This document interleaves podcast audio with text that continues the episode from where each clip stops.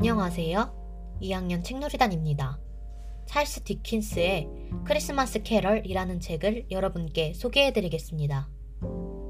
주인공인 스크루지는 돈을 굉장히 좋아하는 구두쇠입니다.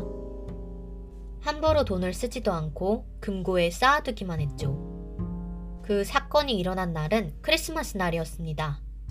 직원 봅이 즐거운 크리스마스를 보내라는 말을 하고 퇴근합니다. 스크루지는 가족도 친구도 없이 끝까지 남아서 회사와 함께 크리스마스를 보내고 집으로 돌아와 잠이 듭니다. 이대로 끝났으면 사건이 아니겠죠? 잠든 스크루지에게 한 유령이 다가옵니다. 유령의 정체는 죽은 친구였죠. 친구는 경고를 하며 물러나고 곧 또 다른 유령이 다가옵니다.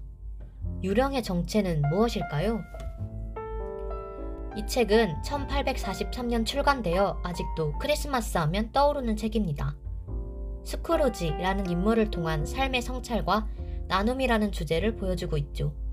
추운 겨울날 따뜻한 전기장판에 누워서 읽어보시기를 추천드립니다.